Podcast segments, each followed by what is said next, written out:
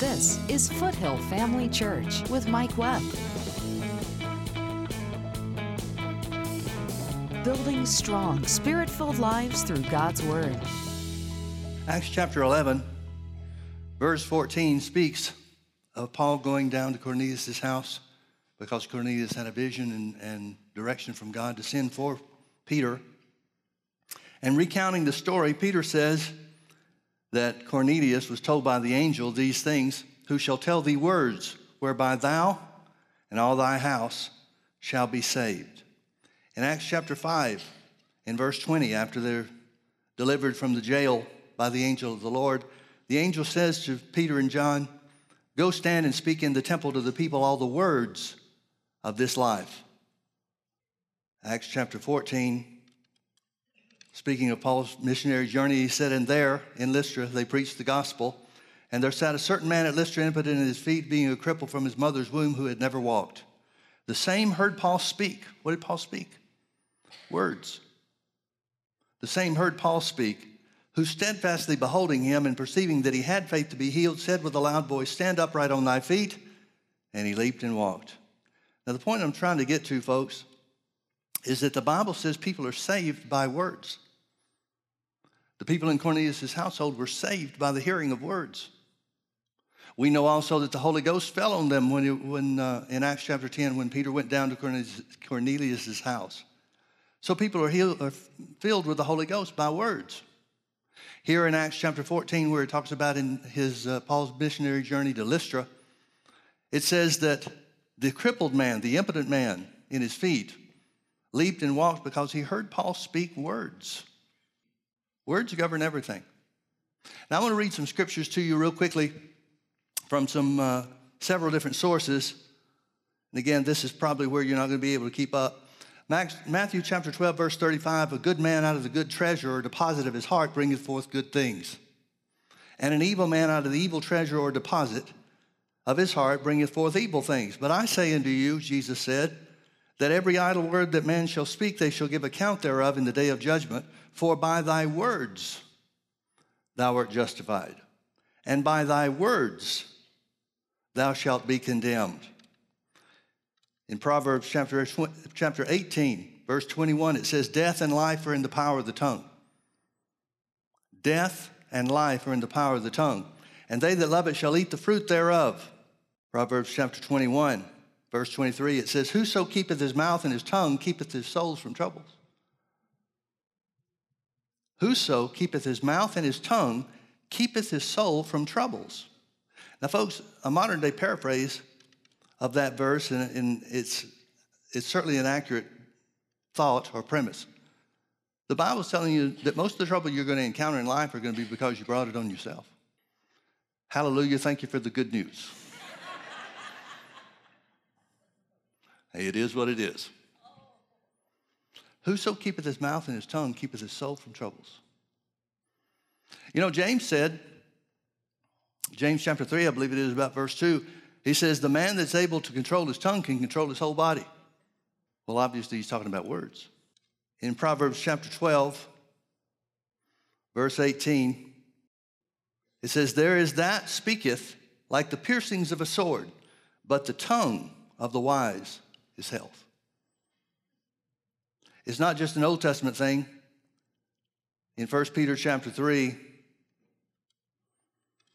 verse 10, Peter writes to the church and says, For he that will love life and see good days, let him refrain his tongue from evil and his lips that they speak no guile.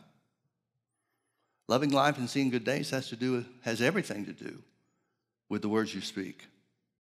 Now I want you to turn back with me to Numbers chapter 13. I hope you know what this story is. It's one of the, um, well, I don't know if it's right to say foundational stories or, or about the Bible, but to me it is. There are certain stories in the Bible that, that are given to us that everything else seems to hang on or revolve around. This is one of those. Now, while you're turning, I'll remind you that in Genesis chapter 1 and verse 26, concerning the story of creation, God said, Let us make man in our own image and after our likeness, and let them have dominion over the earth. Well, the only thing that we know about God up until that point, Genesis, in Genesis chapter 1 and verse 26, the only thing we know about God up to that point is that He's created the universe with words.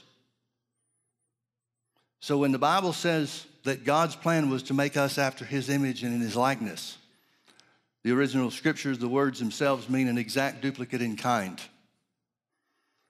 The only thing we've got to go on or to understand that God made us like Himself to be at that point in time is a spirit being that speaks words to exercise authority and dominion. That's all we know about God at that point when it tells us the purpose of man's creation. Now, Numbers chapter 13 tells us about how that God had brought the children of Israel out of bondage in Egypt through many signs and wonders. There were the 10 plagues in Egypt, you remember. Finally, Pharaoh, things got so hot, and he was under such pressure after the death of his firstborn and the death of all the firstborn males in Egypt. He finally relented and let him go, let Israel go. But then he changed his mind and came out after him for the purpose of destroying the whole nation of people. You remember the story how that Moses parted the Red Sea and they came over on dry ground? And how that the waters came back together again and drowned the Egyptian army when they followed in after them.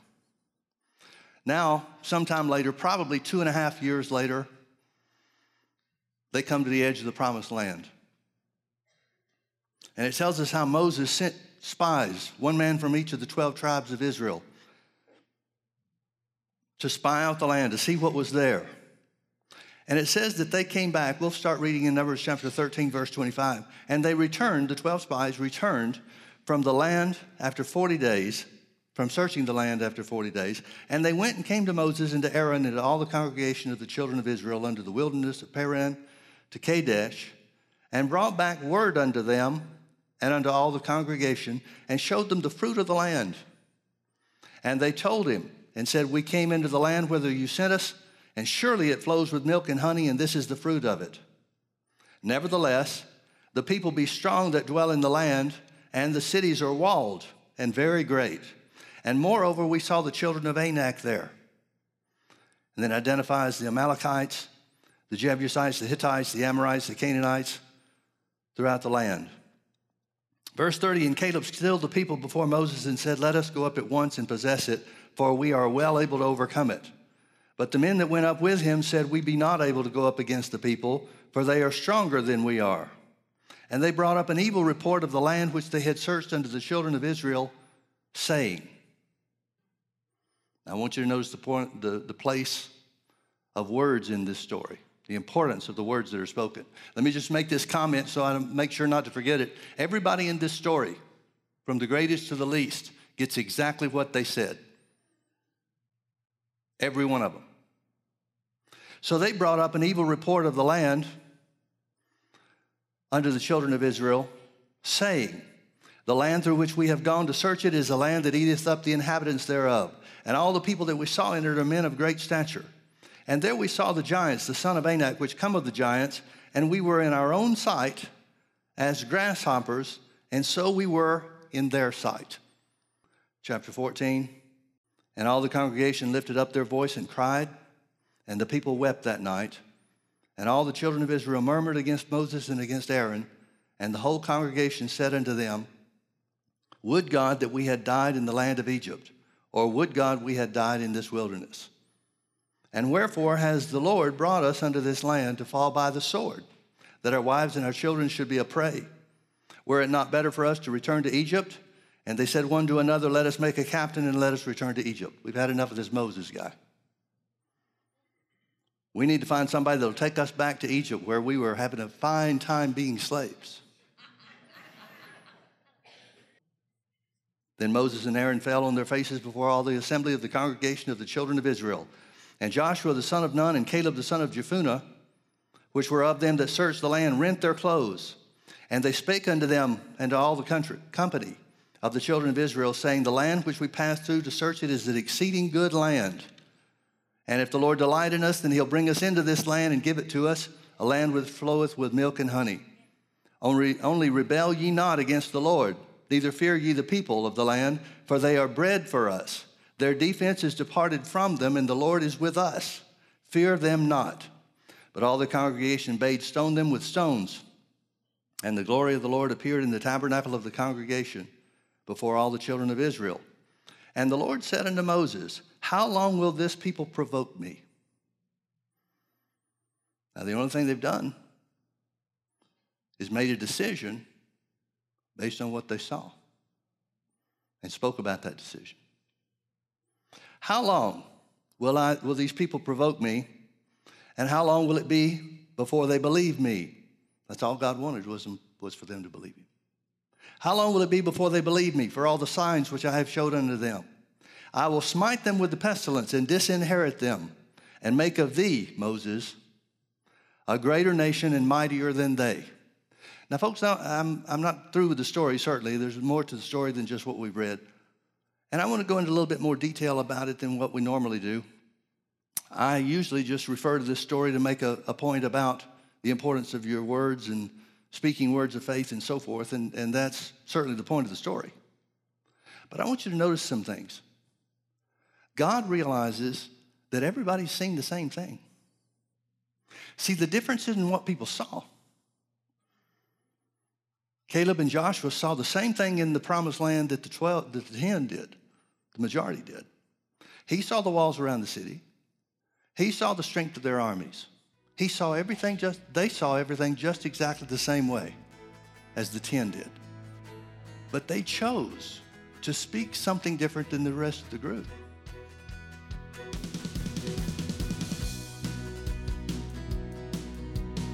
Join Mike Webb and Foothill Family Church every Sunday night at 6 p.m. for our weekly Healing School. Healing School is for those who are in need of being healed from sickness in their body, as well as those who want to strengthen their faith in the area of healing. Jesus said, The kingdom of God is as a man speaking the word of God into his heart.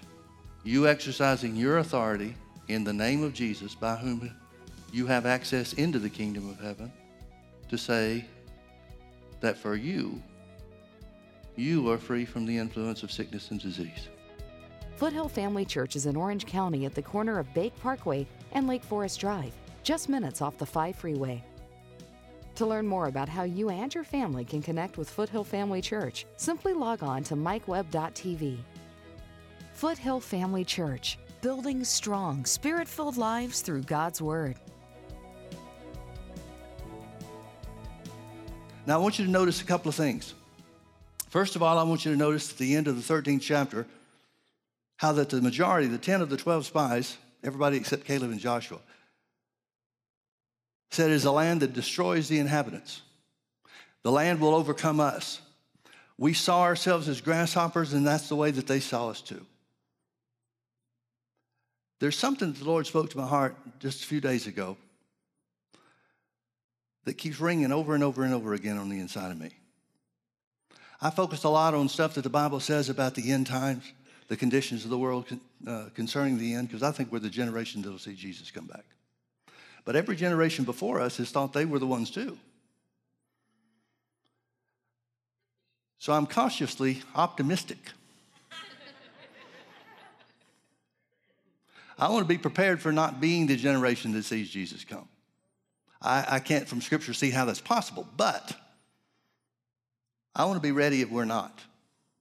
And I think that's the way the Bible instructs us to be ready for Jesus to come, but continuing in the work until he gets here, occupy until he comes. Well, one of the things that, um, that intrigued me about what the Holy Ghost said to me just this week, he said this. He said, when the devil can make you lose your objectivity, that's the first step into deception. I've never thought about it. I'm not that smart to come up with that, folks. But it's exactly the truth. Everything that happens to you, the devil tries to magnify how bad it's going to be. He tells you a headache is a brain tumor. Stub your toe real good until the nail falls off of it.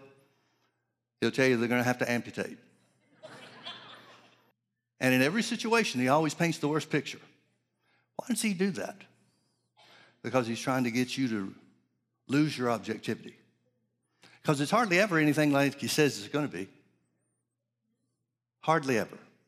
Very rarely does it turn out to be worse or as bad as he says it's going to be. But when you lose your objectivity, now the Bible gives us some scriptures to stand on that so that we won't lose our objectivity.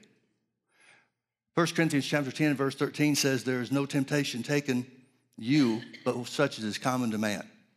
The devil's all the time trying to tell you that you're a situ- special situation. Other people may have been delivered and other people may have seen God's word work for them, but this is different because of whatever. But the Bible says there's no temptation, test, trial, or adversity that has come unto you, but that which is common to man. The devil works the same way in everybody.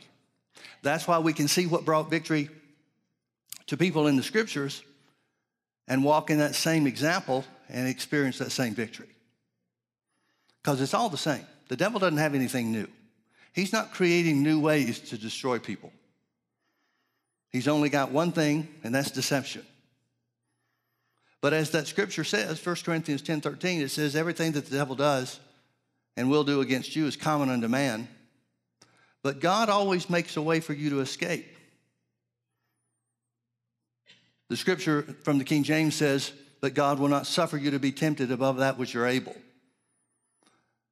Well, if we think about that, just according to that scripture and not delving a little bit deeper into the character and the nature of God, it sounds like God and the devil are working together against you. If God's not going to let you experience something more than what you're able to overcome, well, what you're able to overcome might be different than what I'm able to overcome, or vice versa. So it kind of paints the picture in my mind that God's got the devil on the leash like a, bull, a, a rabid dog, and he'll let you, the devil get close enough to nip at your heels, but not chew off your leg. Well, gee, thanks, God. That just makes me feel so close to you. But that's impossible, folks. God and the devil are not working together. And God is not controlling what the devil does against you. He's not the one that, that controls that whatsoever. Well, if everything that the devil does against every one of us has a means or a way of escape, then what does that tell us about our ability to withstand temptation?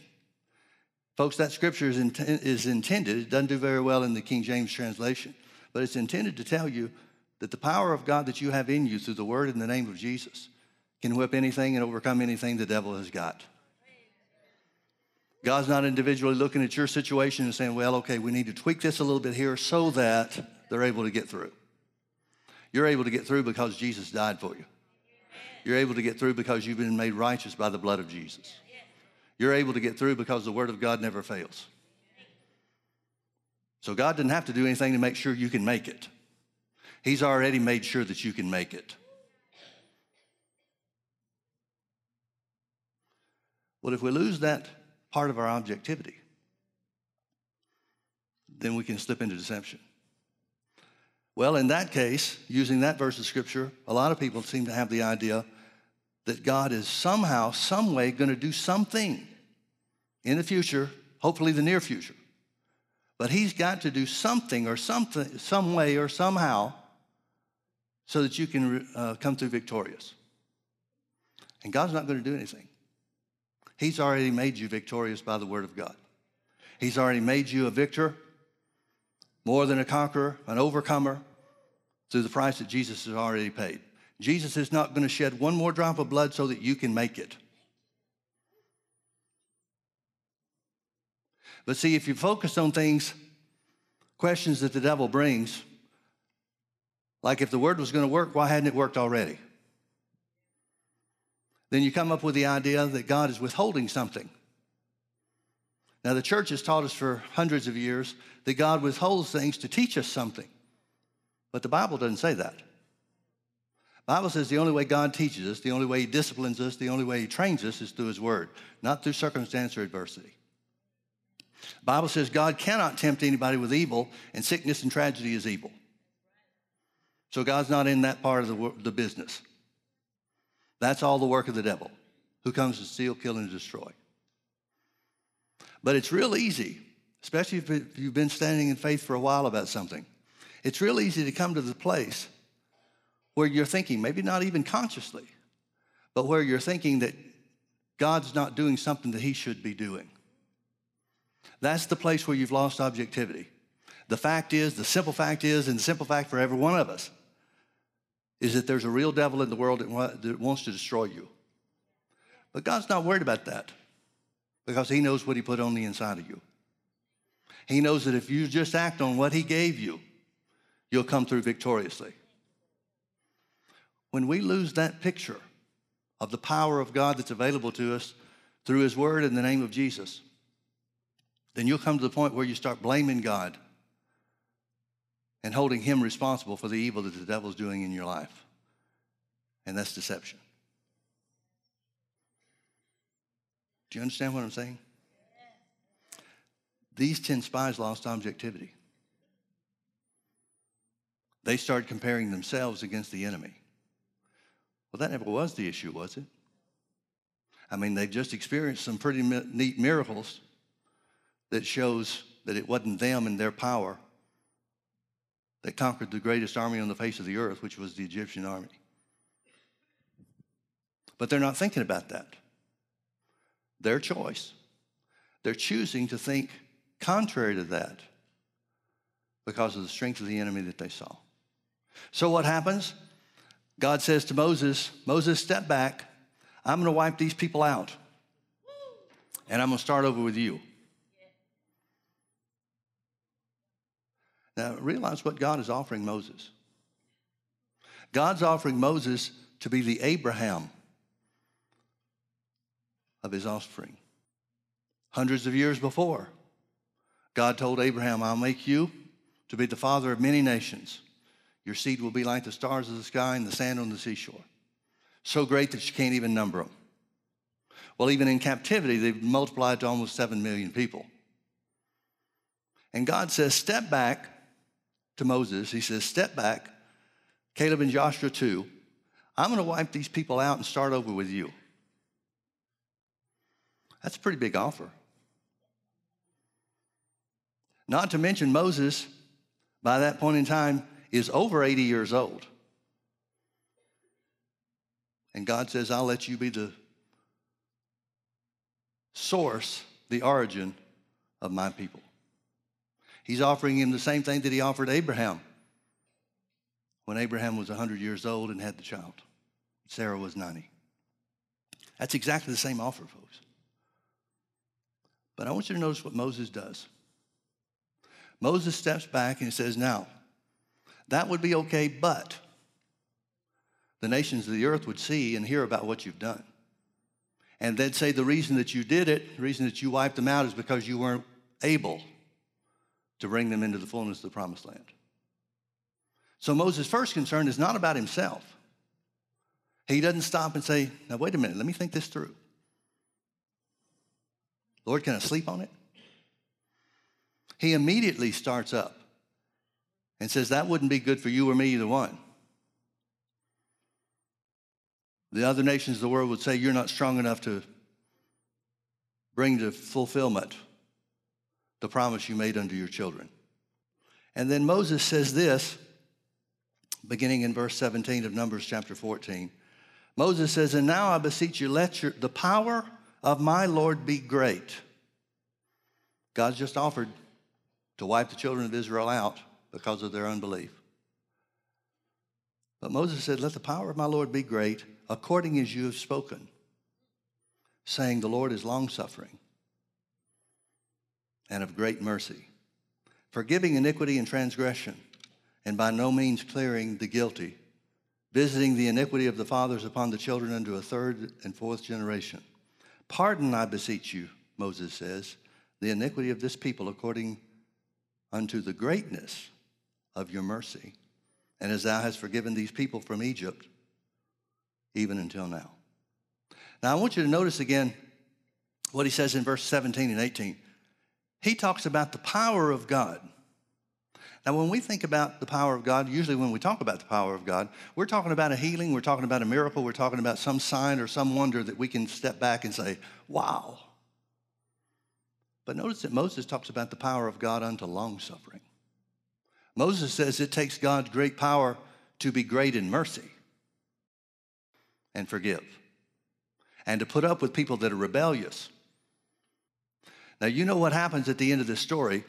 They go into the wilderness and spend 40 years there. I wonder, the Bible never says anything about it, but I just wonder how many times during that 40 years Moses steps back and says, I should let him go. I should have let God wipe these people out. All they've done is murmured and complained. All they've been is a headache to me. Maybe I made the wrong choice. But Moses never stopped being long suffering toward the people either. So, what does Israel do? Well, God gives Moses some instruction. Verse 20, the Lord said, I have pardoned according to your word. In other words, he says, Moses, I've forgiven them just because you said so. I have pardoned according to your word, but as truly as I live, God says, all the earth shall be filled with the glory of the Lord. Now, this is a, a, phrase, we've talked about it before, but you may not be aware of it. Maybe you weren't here or whatever. The phrase, as truly as I live, is oftentimes, it seems to me, looked at as just kind of a filler statement. But God's really saying something here. He says, as truly as I live. Well, think about that for a minute. How truly does God live? It's talking about his character, it's talking about his nature, it's talking about his goodness. When he says, as truly as I live, another translation says, but it is as the oracle of God, which means it's a never changing law. It means it's eternal. And that's how God lives. God lives eternally. God lives without change, without even a hint of change. So when he says, when God says, as truly as I live, he's saying, mark this down. This will be, and will always be, according to what I'm saying. Here he says, uses the phrase, as truly as I live, the earth shall be filled with the glory of the Lord. Now that's as close as God can come to swearing by himself. That's as close as he can come to saying, here's how you know this is true. He swears by himself and says, as truly as I live, this is an eternal, unchanging thing the glory of the Lord will fill the earth.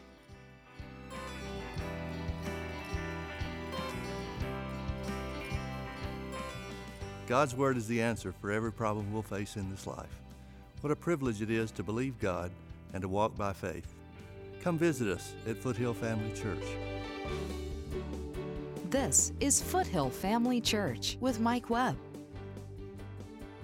And then when they began to sing praises, that's an indication to me that they believed something was already done as far as God was concerned. That's an indication to me that they're thanking God for the end of their captivity so that they can reach the people God wanted to reach. Join us Sundays at 9:30 a.m. and 6 p.m. or Wednesdays at 7 p.m. Visit us online at mikewebb.tv. Foothill Family Church, building strong, spirit-filled lives through God's Word.